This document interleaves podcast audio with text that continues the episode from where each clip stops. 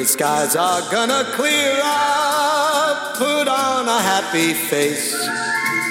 Welcome the to the Barefoot Lunch Podcast.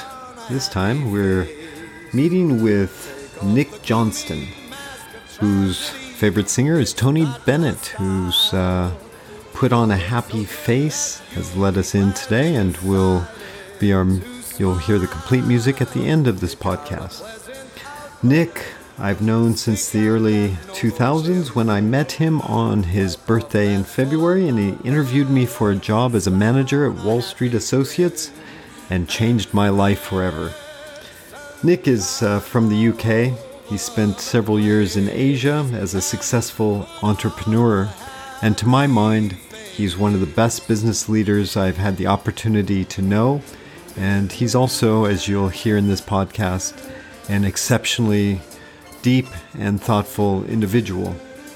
He's now the chairman and investor of several companies, and he lives with his family in the UK.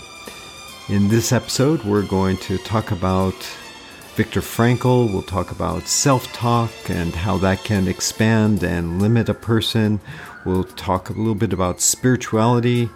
We dive into Nick and his grandparents, uh, his move back to the UK, as well as the future of recruitment and his newest investments into the world of AI. So let's dive into a barefoot lunch with Nick Johnston. Think of banana splits and licorice, and you'll feel fine. I knew a girl. Good day. I'm here with Nick Johnston. Good morning in your part of the world. Good evening in mine. How are you? I'm great, thank you. Yeah, it's a beautiful day here. It's frost on the ground, but blue skies. So yeah, it's nice. Good to be alive. Where in the world are you exactly? I'm in Stamford, Lincolnshire. It's around 90 miles north of London. Okay. Thousand population, small town. Yeah, beautiful. Georgian Okay. buildings. Great place to live. How far is that from where you, uh, because you grew up in Grantham, right? Yeah, so it's about 20 miles from where I was born, Grantham, Lincolnshire. Okay. And how are the Yeah. gingerbreads doing this season? Very bad. They're um, the football team's bottom of the table, but we won the uh, cup game on Saturday. Okay. We've not won a game at home all year. So, um, and my mate, a school friend who I go and watch with, he says that I don't think we've ever seen a game where we won. But besides that, they're really great. Yeah, it's it's entertaining to go out and watch. yeah, it's um, character building. I think. Yeah. Okay. Well, so I'll start us off with some uh, questions. I always ask three questions, and I'll start us off with them instead of ending with them. What's one book you recommend everybody should read? Um, one book I read a few months ago. I sort of read it and I sort of listened to it um, at the same time. The um, uh, was it Man's Search for Meaning, the Viktor Frankl. I'm not sure if you're familiar with it. I read it this year. um, so- oh, you did. yeah, first time. Oh wow! So um, yeah, uh, you know, it's sort of the universe always talks to you in different ways, doesn't it? You, some, you hear someone mention it, and then before you know it, it's, it's mentioned like three times that week by different random people. Yeah. So yeah, I, I read that, and I sort of read an audio, read it, listened to it this year. Then, um, do you want to talk about it? Sure. I loved it. What what what was your insights? What was your takeaway from it? Um, well, I mean, he was a guy who went to the concentration camp for three years. Hmm. Then he had the option to um, leave to the US. This is what I'm remembering, by the way. Yeah, so he, he had the option to move to the US, but he refused because he wanted to stay with his parents. So he went to the concentration camp and obviously survived. He was one of the few, very few who survived. Then, um, but then you think he talked. It was the meaning of life, right? So maybe um, I'm 51, so you, you sort of think more about that this, these days. Yeah. certainly than. Then I think he came up with there was three things that he sort of said you can have, a meaningful life if you're um, have a good job. What was it? If you have a good job, if you you can find meaningful life in love, and you can find meaningful life in suffering, Hmm. which is what um, happened to him because he was like brutally treated brutally, and then um, but from the suffering, I think one of the things that kept him going was uh, he wanted to tell the story. Mm. You know, he wanted to tell the world. He wanted to get through this because he had a meaning to being alive. Because meaning was when this ends, like everything ends, right? The, Mm. generally things end. The weather, the worst storm in the world doesn't last forever. It will blow over one day and the sun will come out like here today. So what kept him going was he will tell the world what actually happened and use the bad experience to the good. Mm. Um, which is why he wrote that book. I think as soon as he left the concentration camp. Yeah. So yeah, so yeah, I, I really enjoyed that. Yeah, it's very good. It's uh, um, have you dived into the Stoics much? And I've not. I've heard of it. Yeah. I, mean, I'm really interested in that sort of a, arena of sort of like those sort of books. I think at the moment, yeah. Because when I'm younger, I didn't. I, I never thought of that. I didn't. I didn't. I was thinking of um, maybe material success. You know, Yeah. that that will be. Um, that was sort of like um, you know programmed. However, however you want to put it if I'm materially successful, then everything will be fine. Mm. I'll be happy. Yeah. Then, um, but obviously, it, doesn't work like that. Well, not for me.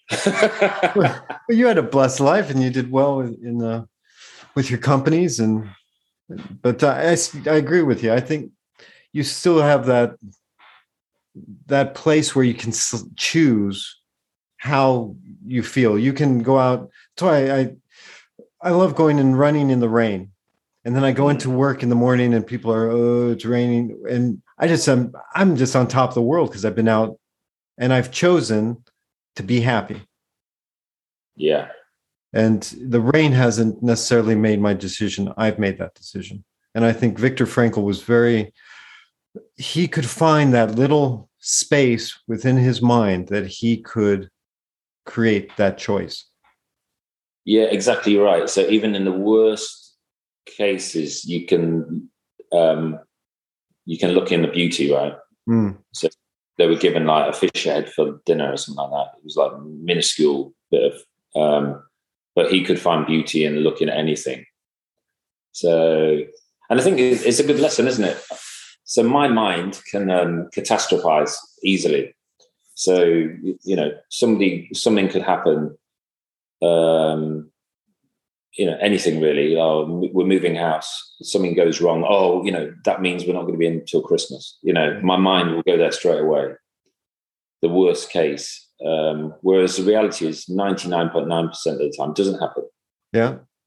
Um, and even the, even the so-called bad things in your life, in my life.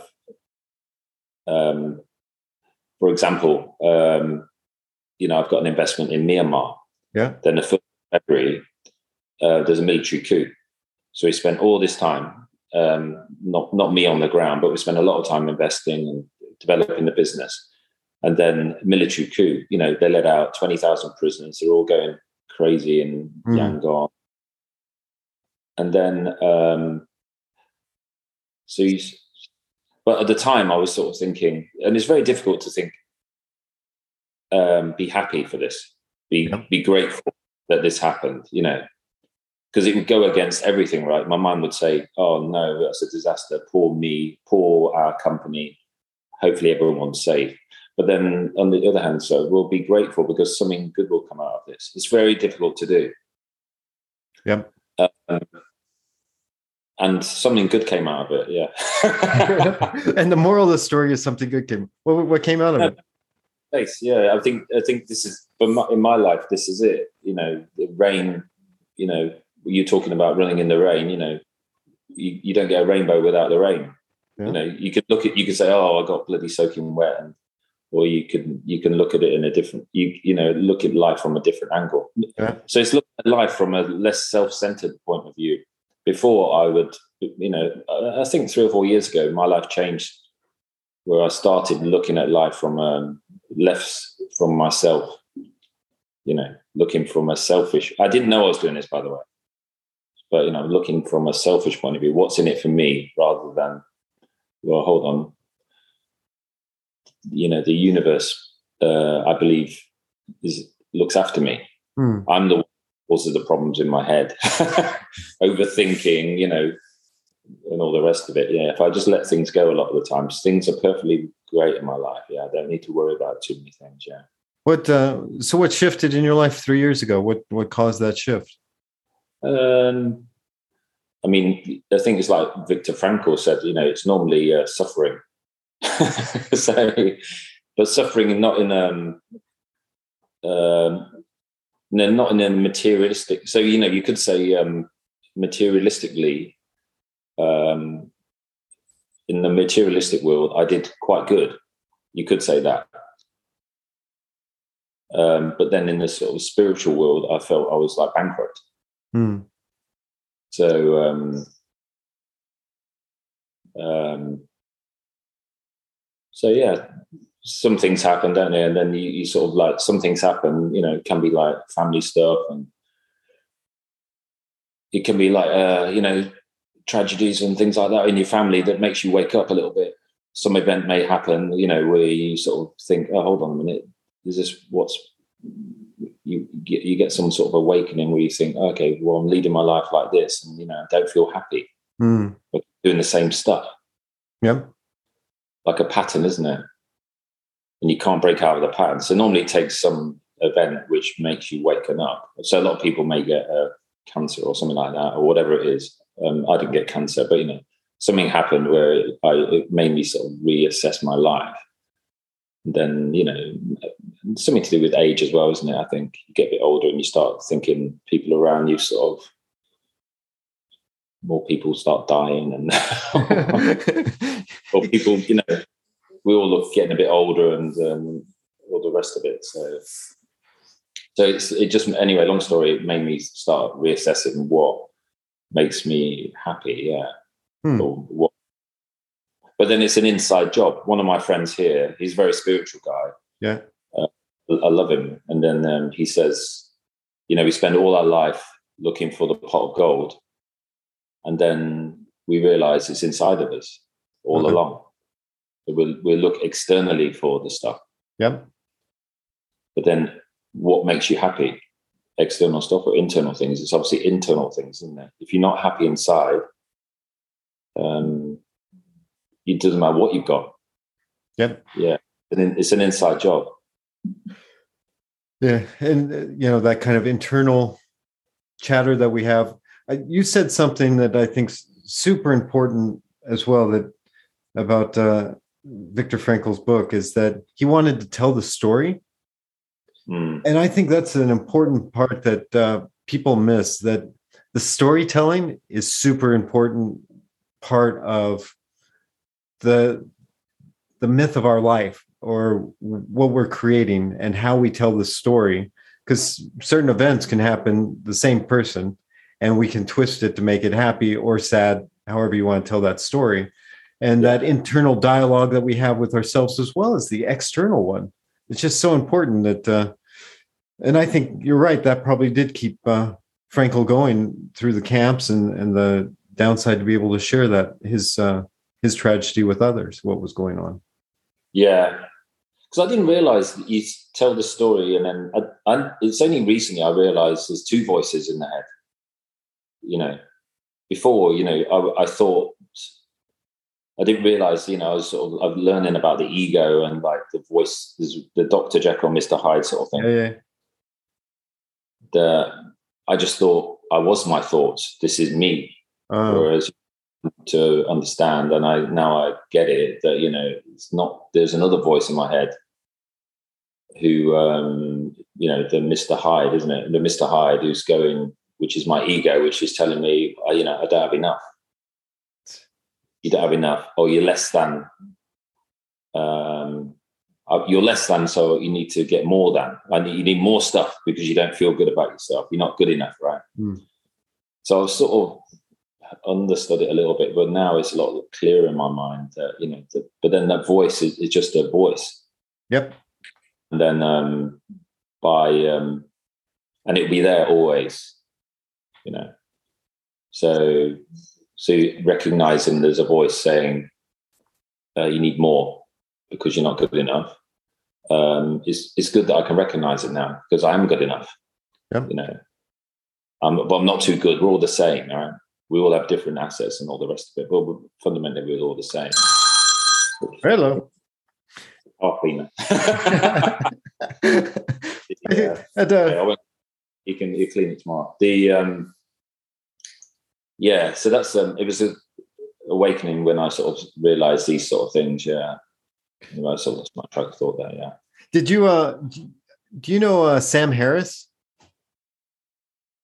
tell me which book I He's, he did. He's got an app, uh, a meditation app called Waking Up. I'm going to do a review of it for one of uh, the podcasts. But um, he talks a lot about that uh, the voice in your head, and some of it, it's just the meditation is to actually not to silence it. We always think meditation is about silencing the voice, but actually just to know it's there. Part of it, yeah, just don't even know it's there. Yeah, and it's it's um, yeah, being it's it's doing it's there. So the ego's because sometimes I I think I may have been that guy or someone else when you're saying about running. Yeah. you know, when you run, well, when I run, it's a great feeling, isn't it? Because you can, um, um, well, one, you connect with the countryside and, or here anyway, and then um, you can often like silence the, your thoughts a little bit. Yep. But then I, what can happen, when and has happened to me, because I ran a marathon last week and then uh, I was training for it and I was running. Then sometimes I would go into little sort of rabbit holes, um, Yeah. thinking about um, uh, moving house, for example. Um, you know, um, getting, oh, I'm going to lose my money. Oh, I'm not going to have enough money, and all the rest of it. So I have to sort of say to myself, um, um, you will have enough. Or, you know, financial insecurity, financial insecurity. So by by me recognizing the thought and actually saying it to myself, Yeah. uh, I can stop the the voice because I've you know I've recognized it's there. You know, whereas before I would just let that that thought go on and on and on, and then for days, you know, and then you can't sleep, and then um, um, you know sometimes you wake up at three in the morning starting thinking about stuff. I was saying to my mate recently about this. I was saying, no, I woke up. and said, I've got the voice in my head, you know, was talking at three in the morning. He was saying, voice, I've got a bloody committee going on in my head. what, Yeah. So, if someone, what advice would you give someone if they got their they got that uh, voice going on in their head and they want to quiet it down, shut it up?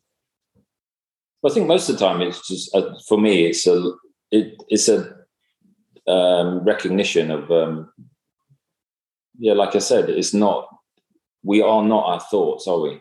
Hmm. so you know um, when you're born as a baby you know uh, you're born in a loving environment aren't you? You know you you know you just for the first 10 months you're surrounded you with people that love you.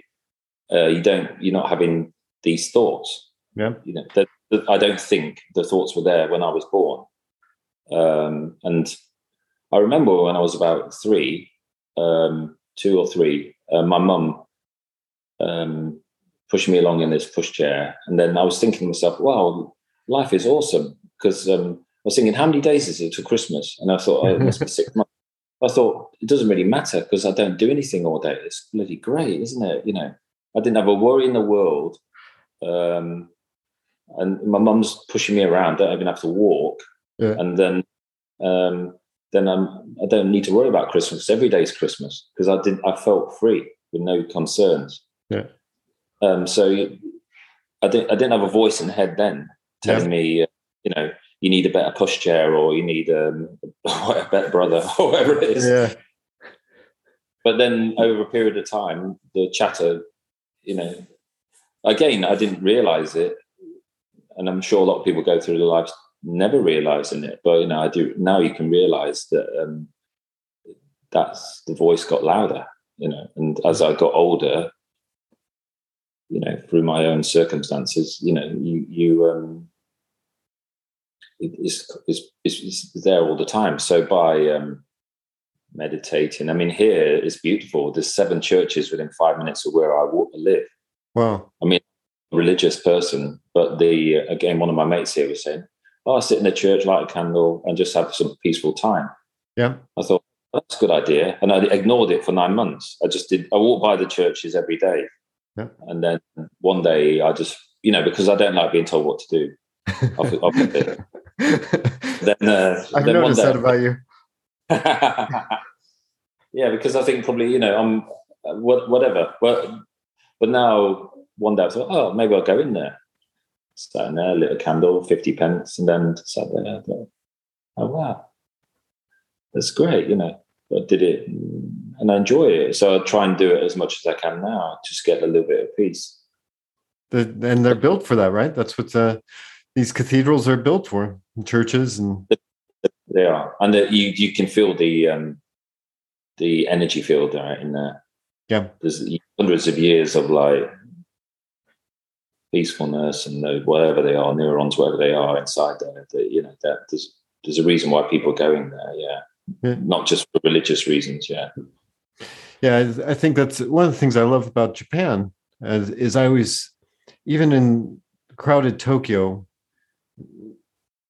the Japanese have been able to form these beautiful gardens and create those kind mm. of holy spaces just in the, in the middle of the city, and they just it's amazing uh, and you just walk in and they're surrounded by trees and it's just very quiet and you're you're almost in nature in the middle of the city. It's incredible.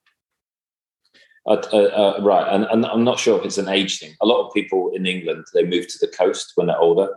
Okay. Uh, um, and i think it's because what makes sense is to me is um, you're closer to nature again aren't you? I think yep. you get you're drawn to it somehow I, you know, you know, I didn't come here because of the countryside. I just came here because I, I felt it was the right thing to do. But there's something about the universe or whatever it is that draws can draw people towards nature as you get a bit older. You can appreciate it a little bit more, right? How how was I wanted to ask you if one of the things was because uh, you had been in Asia since 1997, and you know Hong Kong and Japan, then Singapore, and then went back with an international family to to the UK. Um, how was that? Did you have like a reverse culture shock? Uh, how did that uh, settling back uh, back home? How was that? It was easy for me. Was it? Yeah, it's super easy. Yeah, for me, it was easier for me than probably my wife and kids. Yeah, not not really. No, I mean, just end up um, watching very bad TV. You know, for um, like binging on crappy TV for about three months, just watching programs that I've not watched for 23 years. You know, just sort of like obsessively watching something about some guy buying um, antiques and then selling them. So, and, and it, it, was lockdown as well. So, um, yeah. Then, but then, then after that, and then you know, sort of, I couldn't pass a pork butcher without you know buying sausage rolls and pork scratchings and that sort of stuff. Um, but no, it's just good to be back close to my family and yeah, uh, yeah, that's the main reason really. Yeah, my kids are close to grandparents and stuff like that. Then, that's great. But in a way, I was years, so it's it's time to come back. Yeah. If so, uh, one of the I have uh, three questions. So we got one of them. We went on a, wow. a long. We went down a long rabbit hole for that uh, that favorite book. I was going to ask you about your favorite movie too, because I know you like movies. Uh, favorite movie. Ooh, I mean, there's one. Uh, what there's that recruitment movie, isn't it? With Sexy Beast. I, I, did enjoy that. Yeah. I I watched Sexy Beast again this year. Oh, there you go. Yeah, I, yeah, I, I hadn't seen it in ages. I was I was rolling. It was so good. Yeah. Ben Kingsley is awesome. It's brilliant. It's so well written. Yeah, it's like poetry, isn't it? Yeah. The way it's sort of got the rhythm of the the way they say the words, and yeah, that would be um, that'd be up there. I think, yeah, for sure. Yeah, I was watching uh, a, a Shakespeare. Um, I forgot what Shakespeare I was reading, watching, and Ben Kingsley was in it, and so that kind of I thought, oh, he was really good in this. I, but I think Sexy Beast was uh, So good. He's just such a, a fantastic actor. One one of the questions I was going to ask you is uh, if you could invite anyone to lunch, living or dead, who would you invite? Uh, I'll probably invite my um, late grandparents. I think, yeah, I'll probably do that. The yeah, like if you can have more than one, can you? Sure, you can. it's our imagination. We can do whatever the hell we want. yeah, whatever those voices let you say. Yeah, I'll probably do that. I'd just it'd be like remind remind myself over you know the old Christmas lunches and things like that, or Christmas oh, dinners that we used to have. Then um, yeah, we went up to the cemetery last week and put some flowers on the grave and things. So it'd be yeah. good to like have a you know another lunch session with them and listen to um, you know how they used to interact with each other and yeah, my grandfather used to my grandma we would just like rattle on and on and on about what she had for lunch in Sardinia in 1975 on holiday, and my yeah. grandfather said, "Shut up, Eileen! Enough spaghetti. We had like pasta." So you just listen to those arguments, sort of, uh, you know, sort of bickering that just uh, was fun. Then, yeah, my other grandparents were like, um, yeah, just right, real characters, yeah. So that would be fun. That'd be a beautiful thing to do, yeah. Did uh, what did they have? You mentioned the the holiday meals. What did they have for food?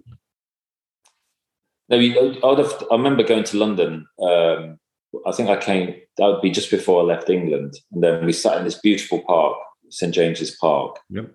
Then um, they were in London for the day or something like that, so I was living there. So I, came, I met them, spent a day with them, and then it was so funny. They would just have a conversation with me at exactly the same time. So one was in, on a park bench, one was on my right ear, one was on my left ear, and they would just talk at the same time about totally different subjects. I was sort of like going from side to side, yeah, and then just sort of. But they loved each other anyway. They um, they would bicker and um, you know all the rest of it, but they they loved each other. They were very close and stuff like that. Just funny characters, yeah. Do you find, and this is an age thing, because I know my parents when I talk to them now, they'll sometimes do that. But what's more scary is I find that my missus and I do that. yeah, yeah, exactly. Yeah, we're talking at the same time. I mean, I, have as you as I um, I'm very aware of that being judgmental these days. be very careful because, um, yeah, because they again, I didn't realize this. It's like projecting, isn't it? You project onto other people what you actually is going on inside of you. yeah, yeah I, read a book about that last week, and I was realizing, you know, the things that you don't like with other people are really what's going on inside of you, and that gets to be disturbing sometimes. Yeah, and it can be very small things, right? And you just uh, you've got to be careful. Like my, my son will sometimes, you know, put his shoes on, and then he you just put them on, right? Don't he just slips them on, but the heels are down. Yeah. And then um, then I'm sure in the past I said, oh, "Come on, Joe, put your shoes on properly," and you know, and then probably before, you know, it may have irritated me at some time in my life, but then, um, but then I do it, you know. so you, you, know, I'll just go out and it's oh, I can't be bothered to go to the garage, you know. So it's a small example, but you've got to be very. I'm more aware of that as well these days. That you know, be careful what I'm judging other people on because you know 20 minutes later, I, I could I could almost certainly end up doing the same thing. So it's often better not to say anything. I'm trying to get better at that. What? Yeah. Uh, so, uh, third question for you is uh, what? Uh, and I'm going to ask this, but I I'm going to ask what is your favorite lunch? But I also know that you went months and months eating sushi when you were in the office. I remember that. maybe did I? It sounds the sort of thing I would do. Yeah. The um, yeah, was it variety is the spice of life? Not not in my world. Uh, um, well, if I, I, always sort of say if I was on, um, which I hopefully never will be on death row, I would, um, and you had the last meal, I would probably go for a like um, bacon sandwich. Yeah. Oh. A sandwich with white bread and um, like potentially a lot of it, so I could enjoy my last meal. with um, brown sauce. Sort of squeeze the bread down so it's all tight and stuff like that. So that would probably be my favorite snack or meal. Nice. Yeah, if you know, it's un- very unhealthy, isn't it? It, it sounds wonderful. Yeah, it sounds. I mean, yeah, pig. I mean, you wouldn't really eat a pig when you sort of, if you saw it in a field, would you? Yeah. But um, But you it- put it's- brown sauce on it. It's I, I, I've just I was thinking these questions up, and I was thinking how how important you made lunch for me in my world that I, I probably named the the podcast barefoot lunch just because you made lunch is so important part of our business when we were uh, Oh, right. back I in the Wall Street days. lunches, yeah, yeah, and candidates, yeah, So yeah. what- It, it, So, so for your work wise, let's let's jump into that a little bit. What what are you doing nowadays? I, I saw you're doing AI recruiter and some investing and Yeah. So, um, so it's going back to um, what was sort of touched on before. So we had like good success at Wall Street, and the company was bought, and then um, I sort of stayed for a couple two and a half years. But then again, I didn't know I was doing it at the time. Now it's clearer. But then um, it wasn't enough for me. Yeah, it it it was enough. I you know I had enough, but then um, inside of me it was more. Uh, I need more. Um, so I started investing in lots of various companies. Some of them good, some okay, some not great, and then um, so from having a simple life, have a very complicated life. We've invested in like maybe fifteen companies, and then a lot of them are private. So um, you know the only way you can get your money back generally is if someone buys them so um so now um then but then i've been successful in getting out some some have been bought some management buy me out and then some of them um they're um i'm sort of on the board of for example yeah Mm. so because a lot of them were startups, so now they're more mature, five to eight years old, or five years old, and then five to whatever plus years old. So Mm. I'm on the board of some of them. I'll try and where I can add value. Yeah, nice. hopefully work towards um, you know some sort of exits one day where I can go back to uh, you know I'm, I just want a sort of simple life. Yeah, so it takes um, that takes some time. Then the AI recruiter is something that um, I've been working on with a guy in Malaysia, a tech guy. We um, we um, just signed up our first customers about a month ago. Oh, really? Congrats. So yeah, it's tough. Startups are tough. You, Yeah. you forget, right? Like we started together, right, in Wall Street, virtually together. Like you joined, I think, two thousand and one. Yep. That's right. Then, um, so we'd only been going about a year. It's tough, but you but you can forget that how difficult it is. Because at the end, when you've got all the systems in place and good people, and you know, it's, it becomes more of a machine. Yeah. It's sort of like you've you've got like um, really the problems are not really problems. They're like whereas when you're starting up, you know, signing up your first clients, trying to hire the best people when you've only got three or four people, you know, it's it's a challenge. Yeah, it's very difficult. You can have your best day and your worst day on the same day. Correct. Yeah. I am. Always remember one thing you said to me was on the good day, you said, because I'm sure I, I did the opposite of what you said, was um, when anyone makes a placement, do not criticize them. Yeah. yeah, I, I got I got a bollocking for something I deserved. I'm sure, and I said I made a placement today. Yeah, don't do it. no, but when you said that, I, I, I listened and it made sense. I remember uh, once you told me that, I never did that ever again. Yeah. I thought, yeah, that's very good feedback. Yeah. I, I I've been looking at uh, some recruitment in the UK and and Europe is just so much different. What do you, from your point of view, what's the future of recruitment? Do you think? Hopefully, uh, AI. hope. Um, yeah, I mean the the reason I I was I'm keen on I'm interested in AI. Um, so basically, AI meaning you use chatbots Yeah. to um, take over the repetitive conversations that you would have as a recruiter. So a lot of the conversations um, are um, getting information. You know, we we we met a candidate for the first time. We would probably spend you know 10, 10 minutes at least getting basic information, right? Getting personal information, qualifications, this and that. Um, whereas it would be much better if someone else could do that and then efficiently and then you spend more time actually trying to find that person the job find out why they want to leave and what they're interested in and match the job that's much more productive isn't it yeah yeah or, or just building a relationship with them talking about what you've got in common so the ai so our ai is built on top of uh, ibm watson so it's sort of mm-hmm. you know that you can sort of train through machine learning train the bot to have a conversation.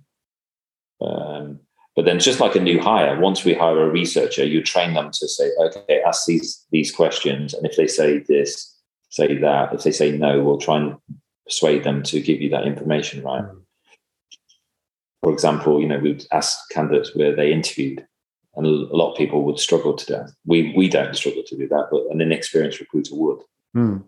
You sort of train them to say, um, "Come over a rebuttal," Whereas with the bot, um, you know, it will it will you can see the responses from a candidate, and then you know you may get a six percent strike rate, and then you tweak it, and then you get an eight percent strike rate. So mm. okay, then so you can keep tweaking and tweaking until you know you get like um, fifty percent strike rate or the maximum you could get.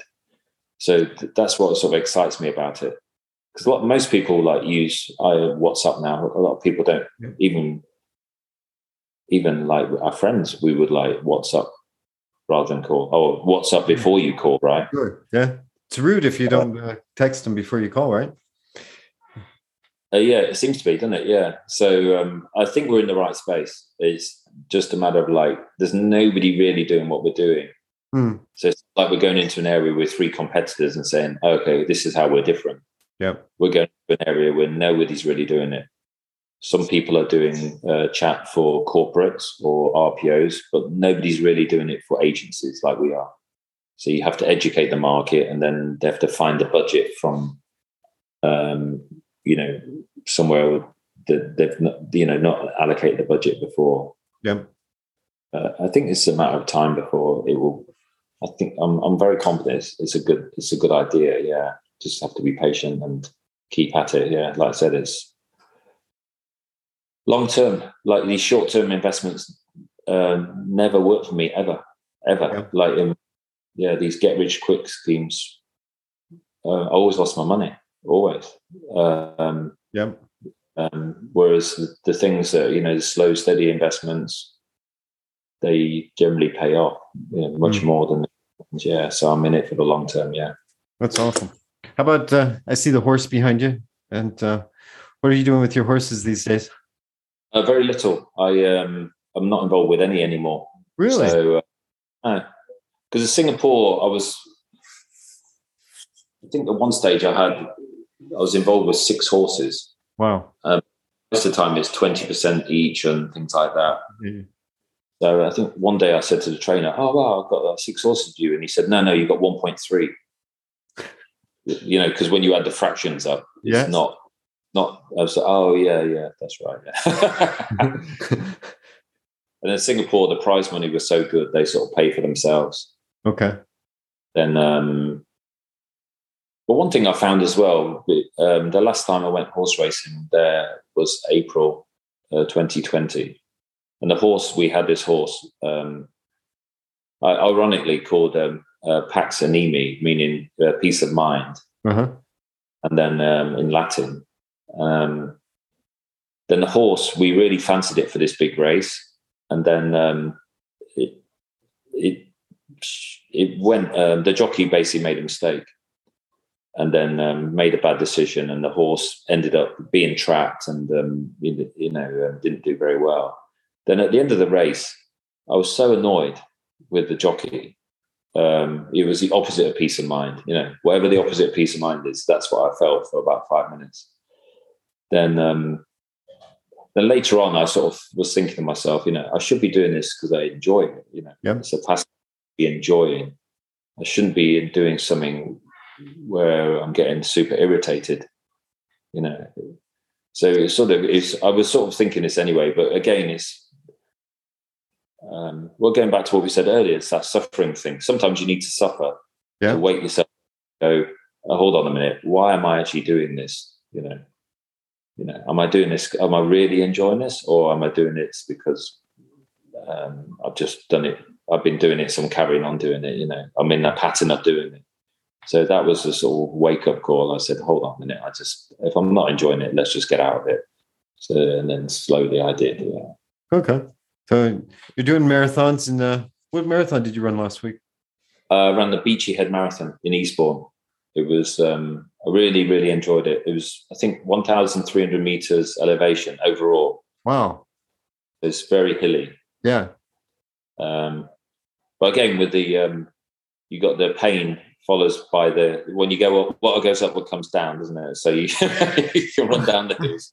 I, I was writing about, you know, I got a blog I'm putting together about fun, and you you got to have fun with what you're doing.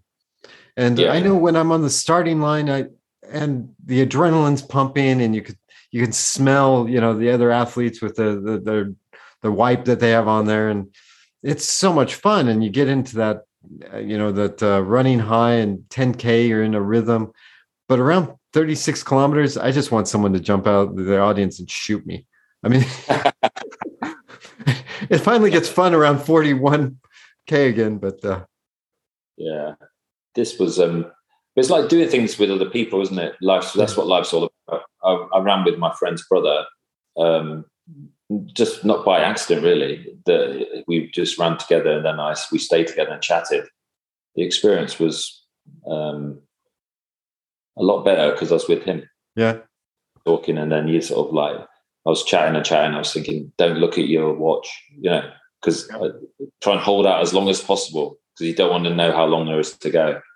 Um, but on that subject, yeah, I did the um, half Ironman in Sydney, and then on the bike, Hmm. uh, I was 45k in. yeah. I was so tired. I was for this is the voice in the head. Um, my voice in my head was saying, uh, "Crash," you know, on purpose. yeah. Um, just crash on purpose. Then you know you then you can that will be your excuse not to continue. is that a is that a sign that maybe you shouldn't be doing something then at that point? no, but then but then uh, again, uh, It goes away. Everything, everything passes, and then one kilometer later, I got a sort of second wind. Then after the race, um, I was with Eddie, the guy I did it with, you know, and then Yeah, yeah. I was talking to him about it. He said, "Oh yeah, when did you take your gels?" And, and I was like, "Oh, gel? What? Oh, I was supposed to take gel." "No, you didn't take it.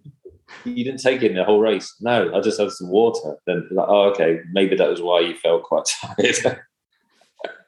That's quite impressive then. If you're burning without uh, burning without gels. I'm old school. I'm looking forward to getting back out to a race. I haven't uh, done a race in a while. So before we go, I there's one thing. Uh, your bacon sandwich made me think of this. Oh, there you go. Cool. I I, I, I needed to get that on there somewhere. Yeah, you may want to.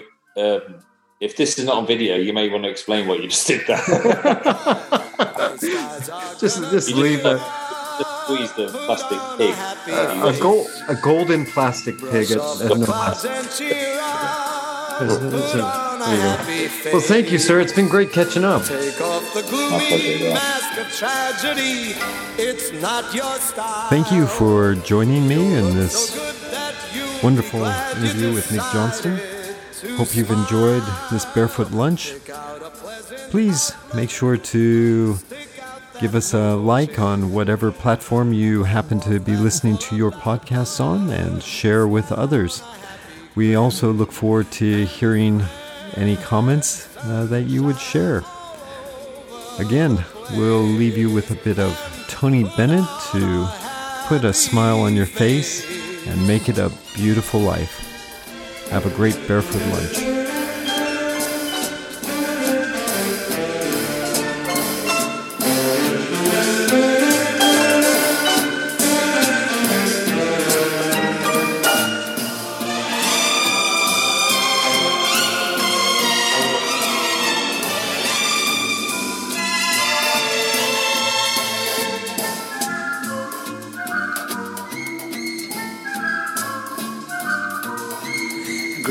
Skies are gonna clear up. Put on a happy face. Brush off the clouds and cheer up. Put on a happy face. And if you feel him cross and bakerish, don't sit and whine. Think of banana splits and licorice, and you'll feel fine. I knew a girl so she'd never laugh or sing. She wouldn't listen to me. Now she's a mean old thing. So spread sunshine all